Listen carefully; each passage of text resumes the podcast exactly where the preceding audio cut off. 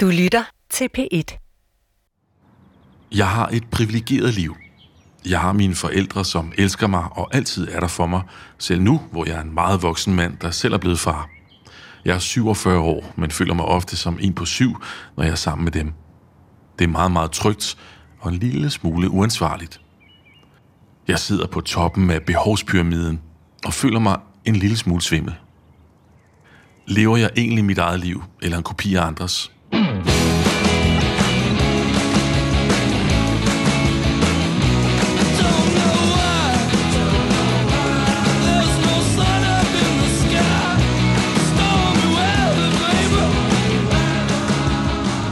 Lytter til Kirkegård på egen krop.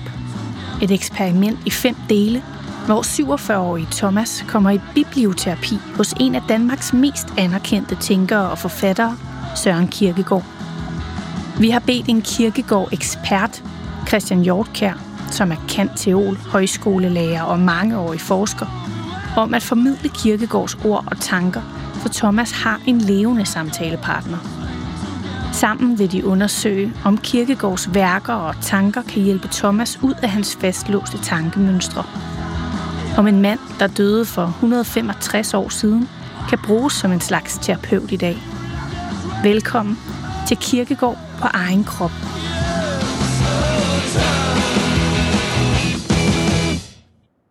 Nu sidder vi her på biblioteket, og øh, vi har jo inviteret os selv.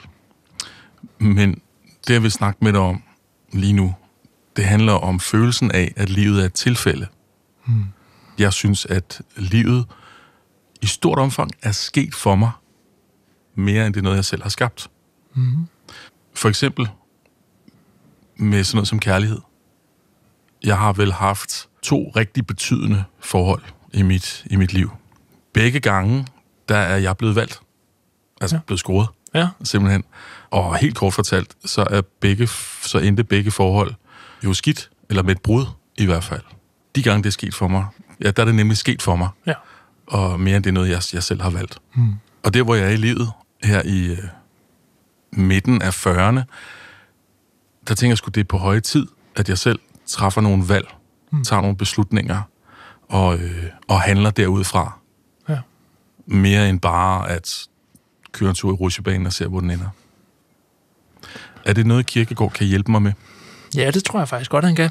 Han kan i hvert fald øh, vende, øh, vende nogle tanker på en måde, så du måske øh, tænker om øh, de tilfældigheder på en anden måde end kun som noget skidt. Og så tror jeg, han kan hjælpe dig med at, at vælge. Der, der sker jo noget, når man vælger ting. Man forholder sig anderledes til ting, man har valgt. Jeg tænker, det er det, du det, der manglet. Hvis jeg selv har valgt at gå ind i det her rum, så øh, har jeg allerede øh, selv aktier i det. Og så har jeg et ansvar for det. Mm.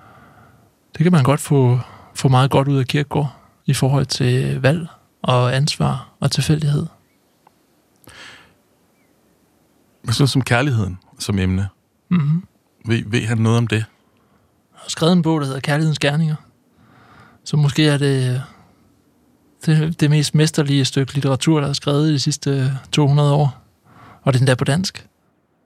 Og hvad siger han så? Han siger, at kærligheden den er nedlagt i grunden af et hvert menneske. Som en trang. En dobbelt trang, endda. Det er en trang til at modtage kærlighed. Det kender vi jo, tror jeg alle sammen, at vi øh, føler nogle gange, at vi er underskud af kærlighed, og vi mangler den. Det er som regel der, vi opdager kærligheden, det er, når vi mangler den. Eller hvis vi er blevet svigtet for den. Det er faktisk der, bogen starter. Men så er den også øh, en trang på den måde, at man har også en trang til at give den. Mm. Så kærligheden er en dobbelt trang. En trang til at modtage det. Den er også en trang til at give det. Men jeg, jeg, jeg mærker helt klart kærligheden. Det er der slet ingen tvivl om i, ja. i, i mit liv. Den er rigtig meget. Men, men lige præcis det her emne, emne med parforholdet. Altså, jeg har haft de her to seriøse forhold i mit liv, mm-hmm. som... Det var måske fint nok, de endte, men de endte i hvert fald sådan dårligt i, i et brud. Og jeg kunne bare godt tænke mig, at en tredje gang, hvis der bliver en tredje gang i den her voksenkærlighed, mm. altså tror jeg sgu, at jeg selv skal vælge mm. den her mm. gang. Ja. Og være mere bevidst om, hvad jeg går efter, ja. i stedet for lidt mere tilfældigt at blive valgt. Ja. Mine forældre er jo sammen og har ja, hvis ikke de havde levet i 70'erne, og, og dermed ventet med at blive borgerlig gift, de levede på polsk, som det hed dengang i mange år, men ellers så ville de jo have guldbryllup eller sådan noget. De har, de har jo været sammen altid. Mm. Det har de. Mm. Det har jeg ikke. Nej. Hvordan er det for dig, at, at du ikke, jeg ved ikke, om jeg kan sige det, men ikke har formået det? Jamen, det må du godt sige. Du må også du må godt, du må godt sparke til mig på mm. den der måde, fordi jeg, jeg føler på ingen måde, at jeg har knækket den der kærlighedskode overhovedet. Nej. Øhm, samtidig vil jeg sige, det er heller ikke fordi, at jeg tror, at livslang monogami eller, eller det samme parforhold i 50 år, at, at det er lykken. Mm. Jeg er helt med på, at, at det kan vare 3,5 år, eller 7, eller, eller 12 år, og så Ja, på et tidspunkt vokser man fra hinanden. Det har det sådan set fint med. Det er mere ud fra det der, som et eksempel på, at livet sker for mig, Ja. mere end jeg selv beslutter noget. Ja. Men det er jo, den formidlende omstændigheder er jo også netop, at der er mange tilfælde i det. Altså, de kan jo have været heldige, have været et heldigt tilfælde, at ja. De mødte øh, nogen, hvor det fungerede. Det er jo ikke alle, alle der passer godt for hinanden i, i et længerevarende parforhold, kan man sige. Men til, tilfældigheden, den vil jeg gerne prikke til det med tilfældigheden, fordi jeg tror ikke, målet skal være, at der ikke skal være tilfælde. Kierkegaard har i sit værk enten eller en tanke, øh, han har sådan en figur, der hedder Johannes Forføreren, som er, øh, ja, han er forfører, og han, han har det problem, at han ikke er forelsket. Og øh, han har en meget præcis analytisk forståelse af, at forelskelse, den har man ikke selv herre over. Det er en, der hænder en. Mm-hmm. Netop som en tilfældighed. Og derfor er det øh, noget af det mest frustrerende fra ham, at han ikke stiller herre over forelskelsen. Og så en dag, så er den der, ikke også? Og så er det bare, Eureka! Og så er han, yes, nu er den der. Så vi har brug for tilfældet, som den der gnist, der rammer os. Men så er det jo afgørende, hvad man stiller op med det, der rammer en. Ja. For det er klart, at hvis man så læner sig tilbage, og så lader det rulle hen over en, så er man ikke med i det. Så bliver man en passiv part i det parforhold. Så vi har brug for tilfældet, men så har vi brug for på en eller anden måde at stå ved det, der skete, som noget, der har betydning for mit liv, som jeg tager ansvaret for. Mm. Så det er vel den del, jeg hørte som, at det er den sidste del, du har manglet. Den der tilfældets øh, gnist og forelskelsen som noget, der kommer bag på en, det kender jeg jo også fra utallige øh, rom-com-film. Mm-hmm. Altså, hvor du helst skal møde din, din kommende udkårne på så tilfældigt og romantisk et sted som, Mm. som muligt. Så du skal hænge ud på en anden øh, lille kaffeshop, mm. eller øh, ned på et bibliotek, og så, så sker der en eller anden quirky love story. Ja. Det, det er jeg jo opdraget med Ja. i, i højere grad, ja. ja. end jeg er opdraget med Kierkegaard. Ja. Jeg kommer bare lidt fra den modsatte grøft, Aha. hvor jeg tænker, at jeg har egentlig altid godt kunne lide tilfældet. Jeg kan godt kunne lide ikke at vide, hvordan dagen ender. Mm-hmm. Måske bare ikke så meget mere. Mm. Du er et andet sted i livet. Det er jeg. Ja. Ja. Og jeg, og jeg tænker over, om jeg overhovedet øh, gider kærligheden mere, fordi det er så skide besværligt at skulle få et andet menneske ind. Men samtidig kan jeg mærke, at det vil jeg også rigtig gerne. Øhm, Det er dobbelttrangen. Ja, det er dobbelttrangen. Og, og jo, super fint med sådan en, en forelskelse og, og midlertidig sindssyge, eller, eller hvad det er. Men så vil jeg jo gerne vælge en, som... Og det kan jeg måske se et forbillede i, i mine forældre, hvor, hvor de her værdier, man har, at de matcher hinanden, Mm. så man bliver sådan, så man følges ad. Mm. Ja. Det kunne jeg godt tænke mig. Ja. Er det overhovedet et reelt spørgsmål, jeg stiller? Altså midt i, i alle de her ord, vi sidder, vi sidder for fanden på et bibliotek. Mm. Bag dig, der er bare en hel reol fyldt med bøger og en hel stribe med kirkegård. Er det reelt eller indbildt, det her, med at, at jeg kunne tænke mig, at mit liv ikke var så meget tilfælde, som jeg går og bilder mig ind, det er? Altså, det vil jo altid være et tolkningsspørgsmål om, hvorvidt ting er ren skæbne eller ren tilfælde. Hmm. Jeg mener egentlig ikke, der er sådan en stor forskel. Altså, hele den øh, jødiske tanke er, at alt foregår tilfældigt. Og det hele den græske tanke er, at alt foregår som ren skæbne. Kristendommen, den ligger lige et eller andet midt imellem, og det der kirkegård er. Altså, om det, om det, om det hele er tilfælde, og det, eller det hele er totalt bestemt, er næsten lige meget.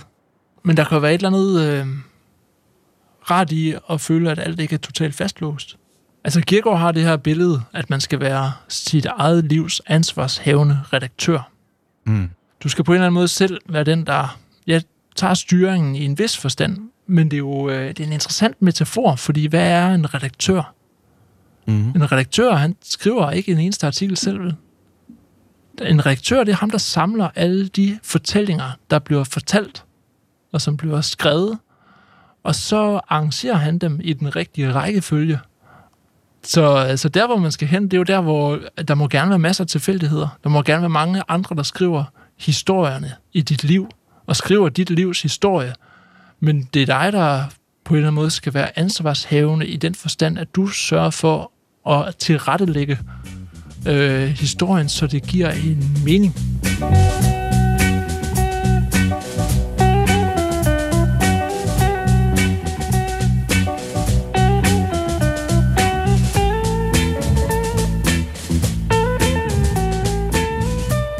Jeg vil tage ud og besøge en af de hovedansvarlige for mit liv, min far.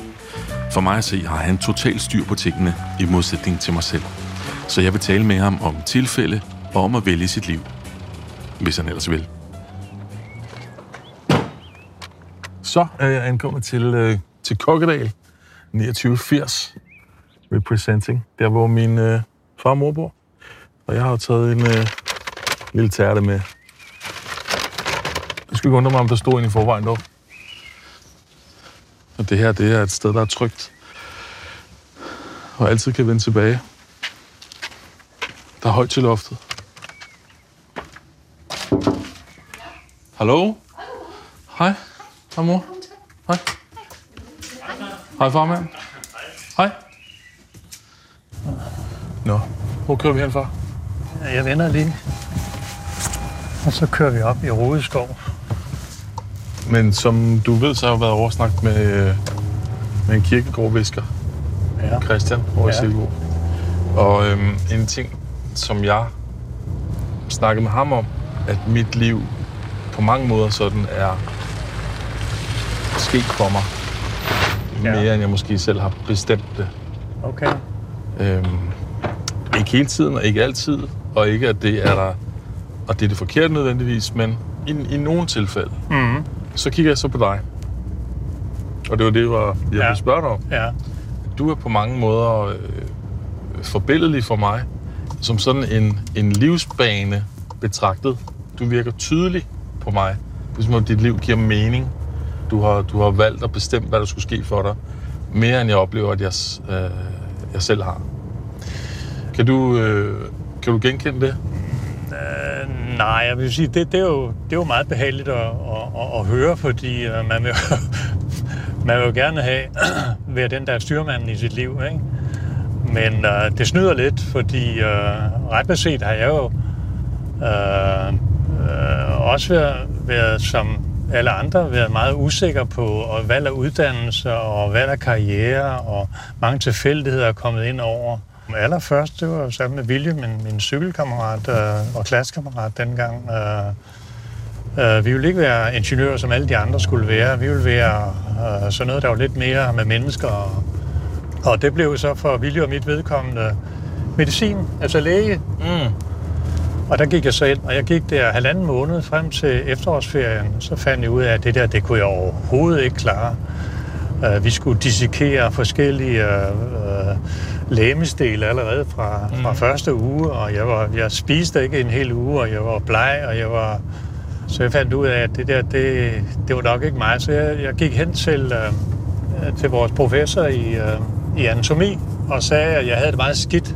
Øh, så siger han til mig, helt mod min forventning, ved du hvad, hvis du har det sådan, så skal du stoppe med det samme. Og det gjorde jeg så, altså stoppede. Så kommer der så en af vores øh, øh, venner hjem og siger, at han havde fundet et godt sted, hvor man kunne få noget arbejde. Nå, hvad var det for noget? Det var noget voksenuddannelse. Og øh, så tog vi derhen og spurgte, hvad det var for noget. Og inden vi gik derfra, så havde vi et schema. Og så var man blevet øh, dansklærer eller matematiklærer, eller hvad det nu var, var blevet. Og det var fuldstændig tilfældigt, ikke? Altså, ja. øh, det var ikke noget valg. Altså, jeg anede intet om voksenuddannelse.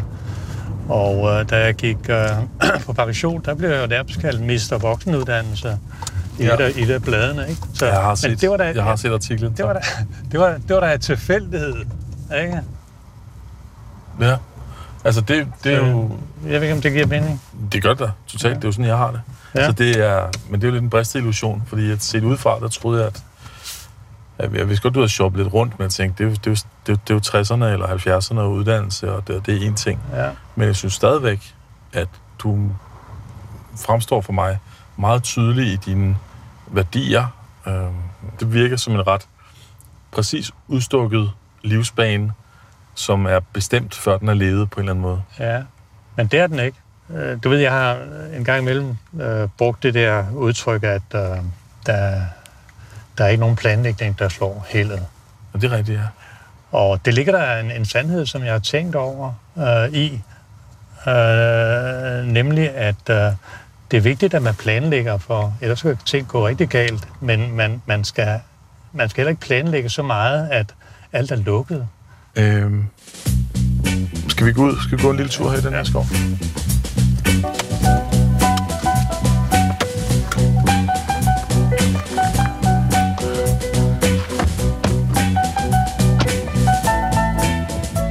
Efter bilturen med min far, hvor jeg som altid og meget symbolsk sidder på passagersædet, oplever jeg noget ændre sig inden i mig. Så jeg vender tilbage til Christian for at tale med ham og Kirkegård om fædre og forbilleder.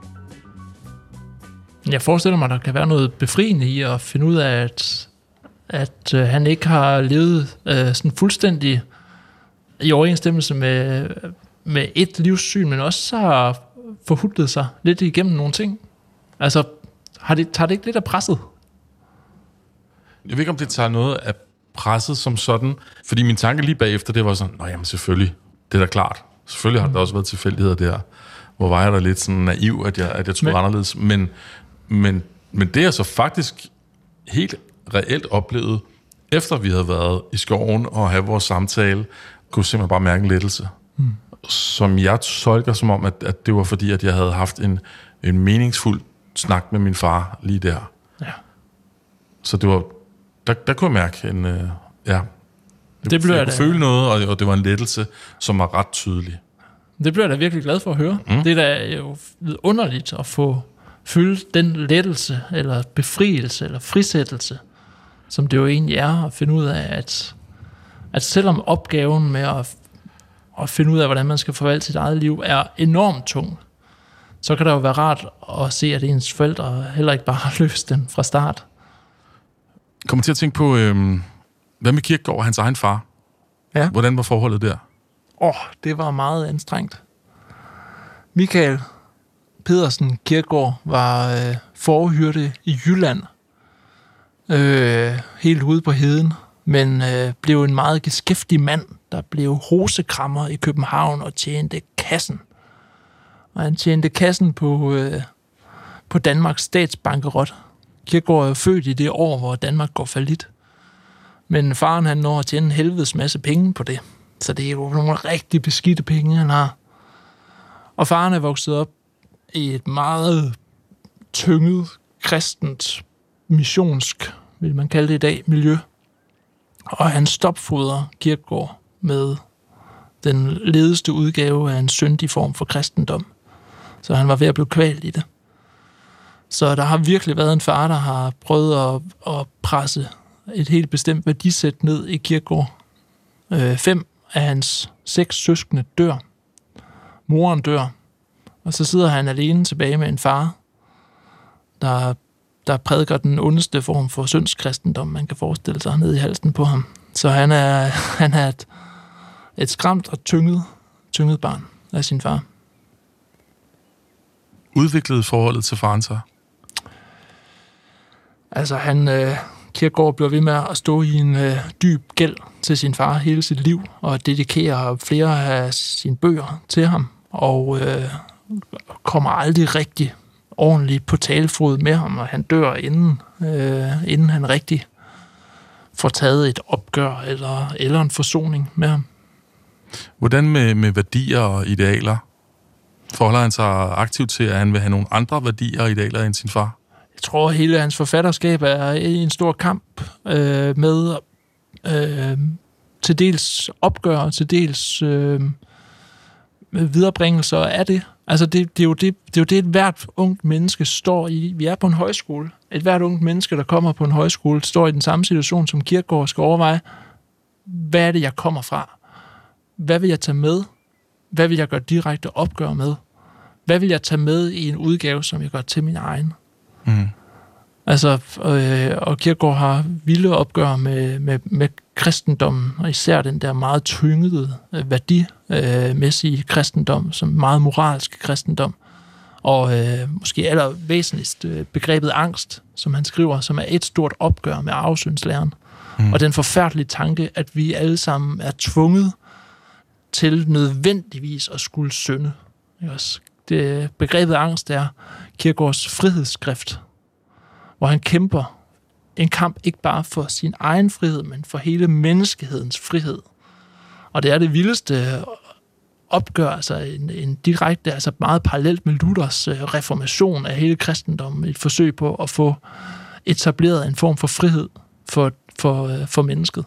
Og det er også et opgør med hans egen far. Det er, det er på en gang et opgør med hans egen far og med hele, for hele menneskeheden, altså for hele Europas historie, der ligger tynget af en, en tung, tung syndskristendom, som Kierkegaard ikke forkaster. Det er det, der er det interessante. Han siger ikke, det er noget lort, det her. Vi skal aldrig være kristne mere. Nej, nej, det, det skal vi. Det er selvfølgelig, altså, der, der, vi har alt muligt godt med, for det er vores arv. Vi kan heller ikke løbe fra den arv. Vi bliver nødt til på en eller anden måde at stå ved den, men vi bliver nødt til at stå ved den på en måde, hvor vi kan leve med den.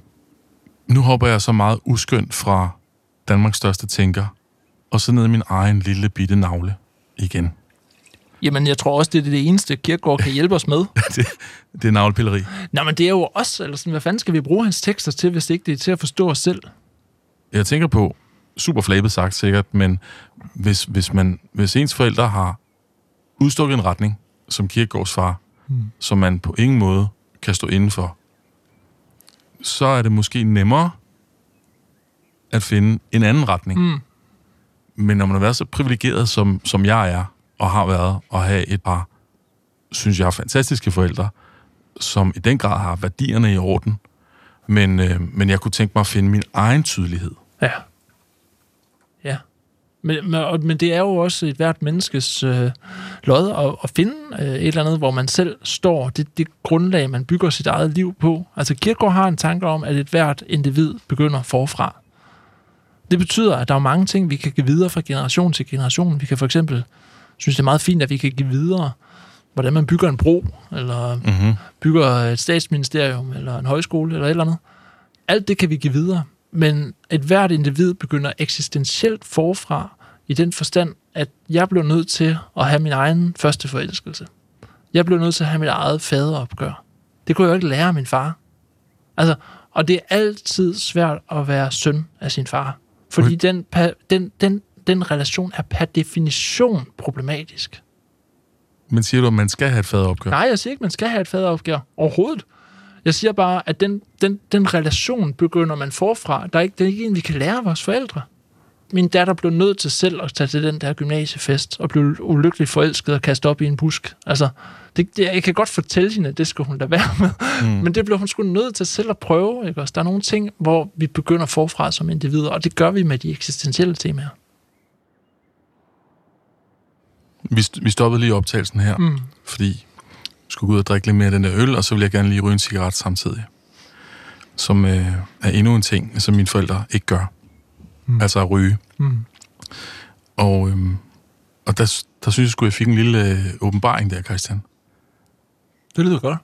Jeg, jeg tror, jeg indser nu, at jeg faktisk har haft gang i et langvarigt, mangeårigt opgør med mine forældre det er bare først nu, jeg er sådan ved at opdage det. Mm. Hvor de har levet og lever et super forbilledeligt liv med sunde værdier, gode værdier. Og jeg har øh, i lang tid ikke kunne forstå, hvorfor jeg ikke gør det samme. Mm. Og jeg tror også, de har været lidt undrende over for det. At jeg lever et lidt junket liv, vil jeg sige. Altså sådan i forhold til at ja, proppe mig selv med, med junk food, eller for eksempel ryge, eller mm. øh, i, i hvad hedder det, studerende tiden gå på brune bodegaer og trykke på de værste numre på jukeboxen, langt væk fra PH-lampen sker. øh, nægtede at gå på museum, mm. og, og sagde sådan helt kægt til andre, at jeg har parketgulvsallergi. Mm. Og var sådan en rigtig lille rentalist på den måde. Ja. Og egentlig snyde mig selv for en masse gode oplevelser, som jeg dybest set godt ved, er gode værdier og øh, vil gøre mig godt. Mm-hmm. Men som jeg har nægtet Ja. helt stadig et Rasmus modsat Ja. at gøre. Og dilemmaet er jo, at man kan... Så kan de sige til en, jamen, hvorfor gør du dog det? Eller sådan, brug din sund fornuft, og så videre. Og det kan godt være, at det ikke har været din sund fornuft, der har reddet dig. Nej, det er helt tydeligt ikke. Nej, det har det jo ikke. Men øh, uanset hvad, så er der jo en eller anden form for, ja, en eller anden, øh, et eller andet klarsyn, hvor jeg synes, det giver enormt, altså det giver faktisk mening at tale om, at du har fundet en mening i noget, du ellers tidligere har anset som en ren fejl. Måske har der været en mening i ikke at leve op til de der ting 100%. Så du har faktisk haft dig selv med i noget, som har, måske har kørt igennem dig ubevidst. Ja, og, og samtidig med, at, at, at jeg kan blive sådan glad for, at der har været vilje undervejs, Ja, så synes jeg også, det er sådan her, uh, håbløst tosset, den måde, jeg bruger mad på. Fordi igen, de har, ja, de har den der levede vej, som, som bare er, for mig at se, en meget, meget rigtig vej at mm. gå og leve på. Mm. Og jeg har bare moslet igennem med hvide knorer og stedighed, ja. Rasmus modsat Ja. attitude, gennem revl og krat og, øh, og, og, og, og tornebuske, Ja. og en stenet vej og affra. Ja, ja, ja. Og sådan noget. Men på den her måde ja. Har du faktisk valgt det. Og men ubevidst har ja. Du valgt det her. ja. Jeg har valgt det modsatte af Marguerite-ruten. Ja.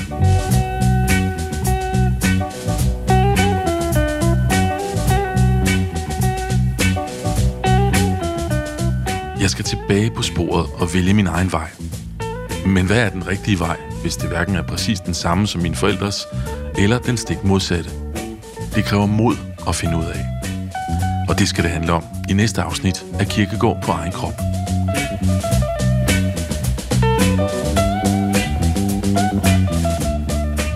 Programmet er produceret for P1 af Body Body. Camille Gudmand Lange har tilrettelagt. Jakob Helt har klippet. Kirkegårds stedfortræder er Christian Hjortkjær, og mit navn er Thomas Klingby. Oh.